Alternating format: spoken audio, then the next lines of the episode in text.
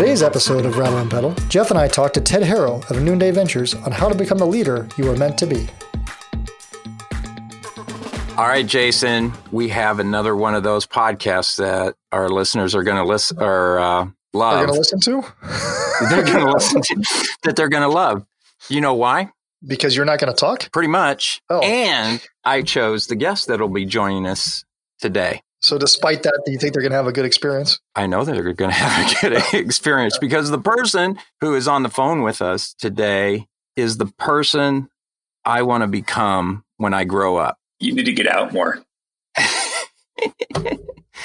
on the phone with us today is a good friend of mine, Ted Harro. Ted is a listener of Rattle and Pedal. Ted is a thought leader. Ted has had Jeff McKay as a client and Ted has been a client of Prudent Pedal. And through that entire time, we've been friends. So Ted is one of my favorite people. He is phenomenal at what he does. But what is so great about Ted is just the person that he is. And we are going to have a conversation today that to some may seem trite. And Ted would even say so, but very important. And you're going to find out why, because Ted has a very interesting perspective on this topic. Hi, Ted. Hey, how are you doing? I'm doing great. Welcome to Rattle and Pedal. I realized when you said all those things about our backgrounds together, I realized, wow, we've had a very interconnected history together. It's pretty cool. Yeah, it is. It is. I met Ted, gosh, when I became CMO at one of the human capital firms I, I worked with. He showed up in my office, I don't know, the first day or second day because the CEO had brought him in to help develop the leadership team. And I was a new leader on that team. And we just jumped into the deep end of the pool and and we became friends from then. And we've followed one another ever since. Yep. Glad to be here. Thanks for having me. I guess, you know, you, didn't really answer the central question of what are we going to talk about? We're going to talk about leadership. Okay. And Jason, you're going to be right. the odd man out because you're not a friend of Ted yet. And I don't know, maybe you can pick up something as a leader. Oh, yeah. All right. Let's do it. Let's talk about leadership. So, Ted, when we jump in, why don't you tell us a little bit about yourself and what you do and, and what got you to the point where we are today?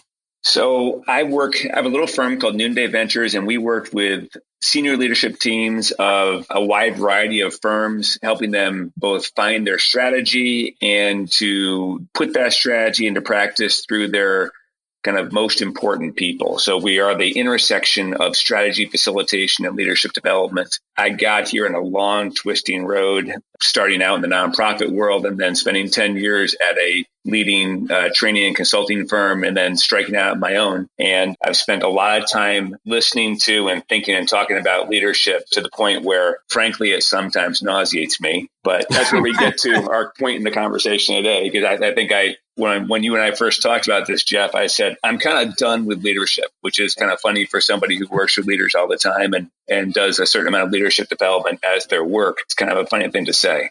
But I am kind of done with leadership in lots of ways. Oh, gosh, I echo that. What, well, what do you mean by that, though? I mean, you wrote a pretty nice article about this, defining sort of what leadership is and what it's not. So let's let's clarify by what you mean by that. I don't, I don't think you're saying you're done with leaders. We don't need more leaders or better leaders. No, I am so far from being done with leaders. But you know, leadership in our in our world has become like the cult of the hero, and it's mostly focused on what I can achieve and what influence I can gain and what ladder I can climb and what stage I can cross. And I think that's I think we pretty much all know deep down that's a bankrupt narrative. And certainly the people who are the quote unquote followers, they know it, which is why, you know, comic strips like Dilbert are still popular all these years later because they skewer leadership the way it's most often talked about and practiced in our culture for the kind of facade it is. So I'm not at all done with leaders. I'm done with that kind of bankrupt narrative about it's all about, you know, winning the award and getting more influence and having more of the organization under your leadership. I'm done with that. And I'm way more interested in, in helping people become the kind of people who, if they were given that kind of responsibility, we'd all say, oh, wow, that's a great thing because they're really exceptional people who happen to be contributing as leaders. I'm very much into that. Ted, what I what I love about the description you just gave, it, you, you, sort of described what I like to call empire builders, people that seem like that they want to build an empire around them or build an empire within their organization without a whole lot of thought as to whether or not that's a good thing or a bad thing. It's but like you said, it's all about climbing the the corporate ladder, achievements. I like the way you. I think you had you had three or four things: influence, achievements, and what podiums they cross. Yeah, and it, it's a double sided problem because on the one hand, it's uh, it affects the leader who kind of gets in that position and is seeing their role in a pretty selfish way, honestly, and, and not a very useful way for the people around them. It also super gets in the way of people who don't have those roles or don't have that formal influence from seeing their role as a very important contribution. And I'm actually fascinated by everybody from, I've, I've, seen studies of hospital cleaners all the way up to people who are in a firm and are not kind of in the, in the prestige part of a firm. People who still see their work as contribution and, and through that, they become the kind of people who over time will probably have more and more influence, but they were never about that. They're about making a contribution. They're about, as I often say, becoming who they were created to be. And along the way, they pick up influence. That is when leaders actually make the biggest difference. You just said, Ted, hospital cleaners are leaders. Absolutely. Yeah, nobody would ever think that way. Well, there's a great study about this. There were researchers that went and looked at different hospitals and why certain hospitals had better outcomes than others. And one of the things they found was that in some of the best therapeutic areas, there were cleaners who broke the rules of the hospital. They saw their role as cleaners as being part of the healing process. So they would pay more attention to patients and their families. They would do things like change the pictures on the walls around a person who was in the healing process. All these things they would do that no one told them they should do. In fact, sometimes they told them they shouldn't do them and they did them anyway. And, and the researchers said, basically they said, is where is that in your job? Uh, is that part of your job? And the person said, no, it's just part of me. And when you have people in your organization, especially in a prof- professional services firm where a very clever marketing genius I know says that your people are your brand, then when you have people up and down the organization who say, no, it's in me, I'm making a contribution, that has huge impact on the firm, on clients, on the environment you create. It's just in a thousand little ways that won't usually make it to the managing partner chair. I guess I have a question, and my question is this: Okay, I love I love the story you told. It's it's really powerful and it's really interesting. And there's another interesting article, or in your article, there's another interesting story about a woman in a, in a healthcare call center and the impact that she has on everyone around her. And I would I think we should point listeners to that article. But my question is: Is the, the example you shared of the the cleaner in the in the healthcare setting? I mean, usually people think of leaders as having followers, but that sounds like a person who's behind the scenes, that they're working to be part of the team and, and, influence outcomes, but they're not necessarily finding themselves in a position where people are following them or so do, do leaders inherently have followers or, or is that is that a false definition of leadership? Well, I would say that there are certain leadership roles that have formal leadership responsibilities and where you can easily see who's supposed to follow that person. But I think we all know people who don't have any formal responsibility, any formal leadership, but have huge influence and people follow them in all sorts of ways. But I think I'm actually going one step deeper, Jason, and saying that the kind of person to whom we would want to entrust authority is the kind of person who, even if they didn't have any followers, would be the kind of person that we'd say, ooh, that's a person we can trust authority to because they're exceptional individuals. So I, I think I'm kind of saying that, that the precursor to being a leader of real distinctive impact is to become the kind of person that we all say, giving them authority, giving them influence, giving them followers would be a really good thing to do for the world. And the truth is, a lot of people who are in leadership roles right now in our world, I think if we were honest with ourselves, we'd say, we're not quite so sure if giving them followers is a great idea. Hmm. That's for sure. And I, I'm sure there, I'm sure there are a lot of listeners going, "Whoa, Ted just nailed that one." Because there are people in firms who become partners or practice leaders because they just hit their number. Right? Not because they're having a positive impact on the world. In, in, fact, in my experience in firms, the most common way that someone becomes a practice leader or a managing partner is that they were able to generate the most business or they were the most technically competent. And we all know that that's not the primary role of a practice leader or of a managing partner is to do those things. The primary role is to create an environment where great things happen on behalf of clients and staff routinely all the time, despite the crap that the firm has to go through in the real world we live in. That's, that's what the leadership role is about. It's way too infrequently the way those people get chosen in my experience. Uh, mine as well. I couldn't agree more. Let's shift gears. So, what you're saying, Ted, is if you want to become an exceptional leader, you first have to become an exceptional person. And by exceptional, you mean not just living with integrity, but of becoming the person that you're meant to be and that you need to do this with intention. Is that what you're saying? Did I sum that up properly? Absolutely. And it's actually something that I think most of us really want deep down is to become the person we were meant to be, but most of us feel like we don't have time to do it. And one of the things that I've been most excited to discover in my work with clients is that that's just a lie. I mean, that, that's an excuse to say we don't have time to do it because mm. every day at work can be a leadership laboratory for the soul if we want it to be. And that's that's really what I've discovered for myself and discovered for my clients is that you do not have to go sit in a mountainside for 5 years. You don't have to go take 10 weeks out of the field and go to some kind of a class. A lot of what can happen to help you become that person you were created to be is available to you every day in your firm as you work. I love this. And and to me it's uh, you you take this as Jason said at the beginning of this, you know, this, you know, overwrought leadership noise that exists in our culture and you make it very tangible, you make it really real and something that you can be doing right now. I mean, you can start right now and you lay out a process for that. So walk walk us through that process because we have, you know, have marketing coordinators that, you know, want to be CMOs and we have consultants who want to be partners and partners who want to be practice leaders. Walk us through this process. If I'm one of those people, how do I flip that switch?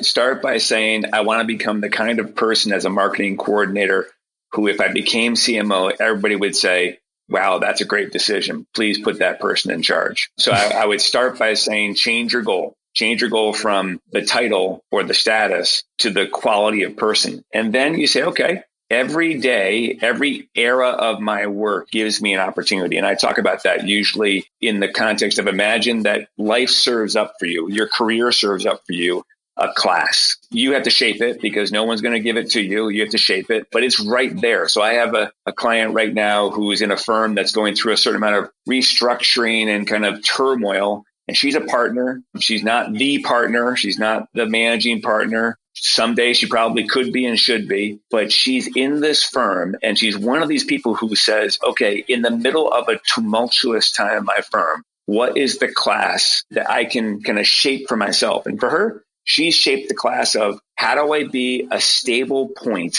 in the middle of chaos? So she's working on being that person who is curious and does what she can do inside her control and is cheerful and realistic all at once. So her her circumstances have given her an opportunity to work on something and she's put some intentionality to it. She's given herself a word she's going to focus on for this year. And she's started to look at situations that she's going to be in this year and saying, okay, in those moments, those are the moments where I get to practice being this kind of person. But it all starts with saying, given who I want to be down the road someday, what's the opportunity that my current circumstances give me to actually move towards that vision? That's interesting because when you think of class, you wouldn't think in those terms necessarily. Give us some other examples of the types of classes that are served up to people or, or how they, you said shape them. Give us some yeah. examples of that. a lot of people have the class of going from being an individual contributor to being somebody who's leading others. That's a very common class. I've seen it happen. Like I had a PhD neuroscientist client once who she went from being the scientific expert to leading a scientific team. That was a, that transition was a man, a, a, just a magnificent class for her because she had to change how she thought in terms of what was important to her, even how she thought about interacting with her peers and with the people who used to be her peers and now are the people she leads. All those things were a really important transition for her and how she thought and acted. So we've seen that. I have clients who have a class who, who are really high potential people, but are seen by their colleagues as being slightly arrogant. And they have to go through a class sometimes of humility. And that usually looks like listening more and talking less. And, and if they don't do that, they're probably going to plateau in their career because at some point that inability to listen more and talk less will get in the way of them having more and more real influence. They may get, you know, authority, but they're not going to have influence beyond their title. So those are the kinds of things. I mean, I, I, list other things in the article I wrote, but those are examples of the kinds of classes that you can intentionally shape. Again, no one gives them to you. You say, okay, what do my circumstances give me that could actually help me become the kind of person I want to be? Hmm. I had to take that humility class a couple of times. Let me know what it fixed for um, I'm still taking it. Ask my wife. Yeah. You're listening to Rattle and Pedal, divergent thoughts on growing your professional services firm. Your hosts are Jason Mlicki, principal of Rattleback, the marketing agency for professional services firms, and Jeff McKay, former CMO and founder of strategy consultancy Prudent Pedal. If you find this podcast helpful, please help us by telling a friend and rating us on iTunes. Thank you. Now back to Jason and Jeff. So, how do you create the syllabus for a class? That's a great question. But I think you, you know you start with getting a good teacher. You say, what are the learning objectives? What am I what yeah. am I trying to accomplish? And then I'd like to think of it as a couple other things in the syllabus. There are just like any syllabus, there are going to be tests along the way. And tests are those moments where whatever I'm working on are in under the bright lights in living color. So for that partner I was talking about who's in the middle of a, a challenging firm, if she's kind of working on how does she keep a stable center in the middle of difficult times, she can think about what are the meetings I'm going to be in with what kind of people where I can either be triggered and I can be, I can contribute to the mess or I can actually be a voice of sanity in the middle of the mess. She can identify those and often foresee them coming and prepare for them. Sometimes they'll sneak up on her and that's, that's the way tests are. Sometimes there are pop quizzes. But along with tests, then we look at what are some practices I can put in place because no one's ready to pass the test without doing some practice work. And those practices are sometimes things I do on my own privately. One of the most popular ones that I give for clients, especially in fast moving firms, is I give them the practice of slowing down. It's one that they at first don't like and then they come to love because I ask them to just do some part of their life away from work slower than usual as a way to stop the natural hurry sickness that afflicts most of us. But then there are also practices that we'll do with other people that they won't know we're doing it. That's awkward, but that we'll just be doing. So for instance, somebody who's working on, on listening more, uh, well, they can actually work on when I'm with somebody, how do I hear what they say, uh, play it back to them, make sure that they know that I heard what they say. Just normal good things about good listening. So there's practices that I use to get ready for the tests that's how I build the syllabus. There's a lot of concepts in here: classes, practices, and tests, and syllabuses. Are these real things? I mean, are, and mean, the syllabus thing was that was McKay. Don't blame that one on me. Well, no, I guess my, my, question is: Are these are these metaphors or are they actual things where you you know you sit down with a leader and you say, okay, you, we need to work on these. You know, maybe there's an assessment that drives it, and we need to work on these areas of of you of your capabilities. Now let's structure a syllabus that's a plan and then with structure, you know, how we're going to practice and then how we're going to test, you know, our, our pro- progress. I mean, is that, is that what you're doing or are these more just metaphors to explain the journey that the, that the individual's trying to go on? I'm just curious. I'm going to give you the answer you're going to hate, which is yes. So when we work with a client and we're working with them individually on how to become who they're created to be, we will actually use this kind of thinking with them. We'll figure out, like you said, based on their own perception of themselves and often the perception of others. What's the next thing that they could work on to become that person that they want to be? And then we'll start to shape with them. Okay. What, so what are we working on? Because focus is really important. That's why most of the time I'm saying pick a class one at a time because most of us can't work on 10 things at a time. We can work on one thing at a time. And then we, we, uh, we do 4C together. We say, okay, what are those moments of truth that I would call tests a minute ago? Those moments of truth where this skill or way of thinking is going to be on display and we do kind of identify them, prepare for them, debrief them, all those things we do. And along the way, we're actually identifying those practices. So when we work with clients, we use that kind of language. We put it into a structure for them. But what I, the reason I said yes to your question, Jason, is that anybody can do this. You don't have to hire someone like me. This is the most democratic learning experience available in the world. Most people don't take advantage of it. It's the exceptional people who do. I just assume that I'm working with people who are and talking to people right now who are going to be exceptional, which is why I'm saying anybody can do it. It's not that hard. So, Ted, are you describing, you know, kind of a, well, you just did, you know, kind of a self taught class, but it really isn't self taught. I mean, there are teachers along this yeah. way, right? In this class? Yeah. yeah. I mean, who are the teachers? Yeah. So is, is it my manager? Gonna, it could be. Uh, it depends mm-hmm. on what you're learning. So if, let's go back since we're let's stay with that one story of that partner in that firm. If her direct leader is somebody who's really good at being the stable center in the middle of the mess, then she can tap into that person and go ask them, Hey, you know, I'm working on this. I just decided to work on this. What do you do? How do you, because I see you really do that well. What do you do? And what would advice would you give me about that?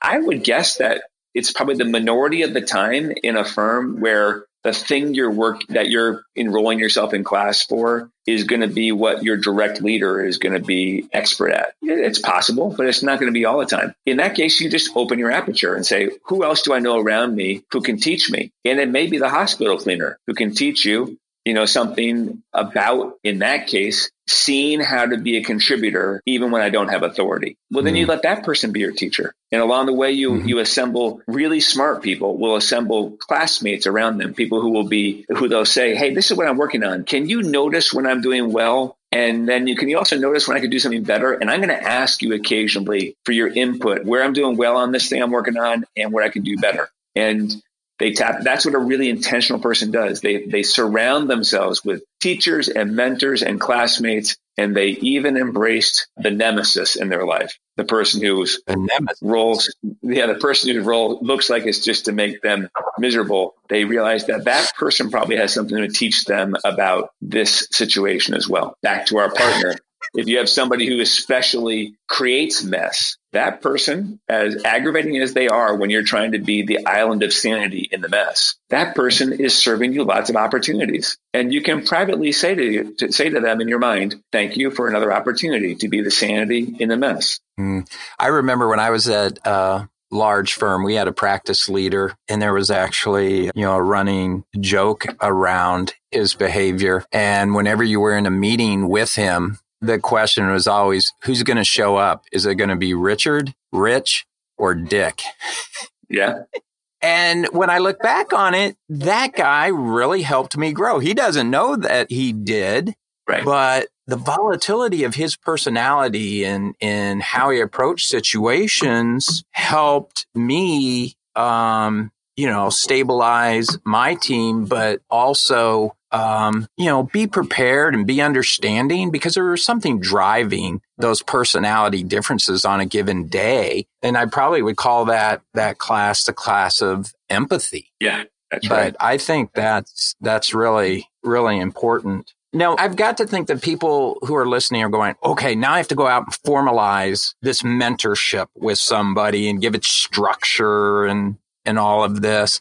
But it's really not like that at all. I, I, remember there was another firm I was at. There was somebody in the mailroom made the rounds around the office and dropped off mail. And no matter what was going on, this person was always smiling, always upbeat. And you just couldn't help but want to be around them because they just exuded happiness. And you know, at that point in my life, I, I would say I was the exact opposite. And I remember pointing out to, to that person say, man, I just admire this quality in you and I wish I had it. You know, and I, I think it's, that's when I grow up, I want to be like you. That's yeah. saying you have the attributes that I want. And sometimes that's all it takes. Yeah. Yeah. I mean, if you, if you want to formalize it, that's fine. But I bet you the mailroom person would have found that a little bit weird um, to say, "Can you be my teacher?" But I don't think the mailroom person would find it weird at all if they're self-aware at all. They wouldn't find it weird at all for you to say, "Hey, can you tell? Just tell me. I, I want to be you someday." I, I, remember there were people who, you know, the people who sign you in at, at the security desk at companies. I remember going to a client of mine once. It was an aircraft manufacturing company in Wichita this old crotchety guy, but he wasn't crotchety. He was actually super cheerful. He was at the desk and he was always cheerful. And my boss and I said to him one day, when we grow up, we want to be you. And he smiled because I think he knew he had something. And those people, if you ask them, so tell me, given what you do in your life, tell me how you got to where you are. They'd probably share happily. Yeah. Well, I hate to be the bearer of bad news. We're probably running up on time, Jeff, or well, we're probably past time. So, Ted, maybe what is one thing I guess that listeners should do now? I mean, I, I other than read the article that that kind of governs us, uh, but maybe where's the best place to start? I mean, I think a lot of times we talked about different ways people can think about their journey as as an individual and as as a potential leader, but maybe what's the best starting point? The best starting point is always with asking the question, who do I want to be 5 years from now? Not what do I want to do or what title I want to have. Start with who do I want to be and then make a choice make a choice to say from now until that point in five years when I'm going to be that person, I am going to make intentional moves to become that kind of person, not because it's going to get me more money or more status or more influence, but because it will get me more joy because joy is what you get when you're who you're created to be. Wow. I'm going to end it right wise, there. Wise words to live by. Like I said, when I grow up, I want to be Ted Harro. Well, my version of Ted Harro. Yeah, way better mm-hmm. looking. Ted Harro, super spy. we'll post a link in the show notes to the article that we referred to, but Ted has some phenomenal guidance. If you're a leader or you want to be a leader, and I just love his approach. We didn't get to it, but I think this is really important that so much of the thinking that Ted shared today is not only shaped by his experience as an executive and his experience working with executives, but to a large degree, his experience of working with his wife, who is a therapist and marriage counselor help young couples prepare for marriage. And we're going to have to have Ted back to talk about that because that is a fascinating perspective on leadership. But if you go out to his website, it's noondayventures.com. Again, noondayventures.com there is just great information that is so relevant to us that it exists in the BS of PS in this professional services world that will be useful to you. So Ted, thanks for taking the time to to join us today. I really do appreciate it. Yeah. My privilege. Thanks both of you. Yeah, thanks Ted. Thank you for listening to Rattle and Pedal, divergent thoughts on marketing and growing professional services firms. Find content related to this episode at rattleandpedal.com. Rattle and Pedal is also available on iTunes and Stitcher.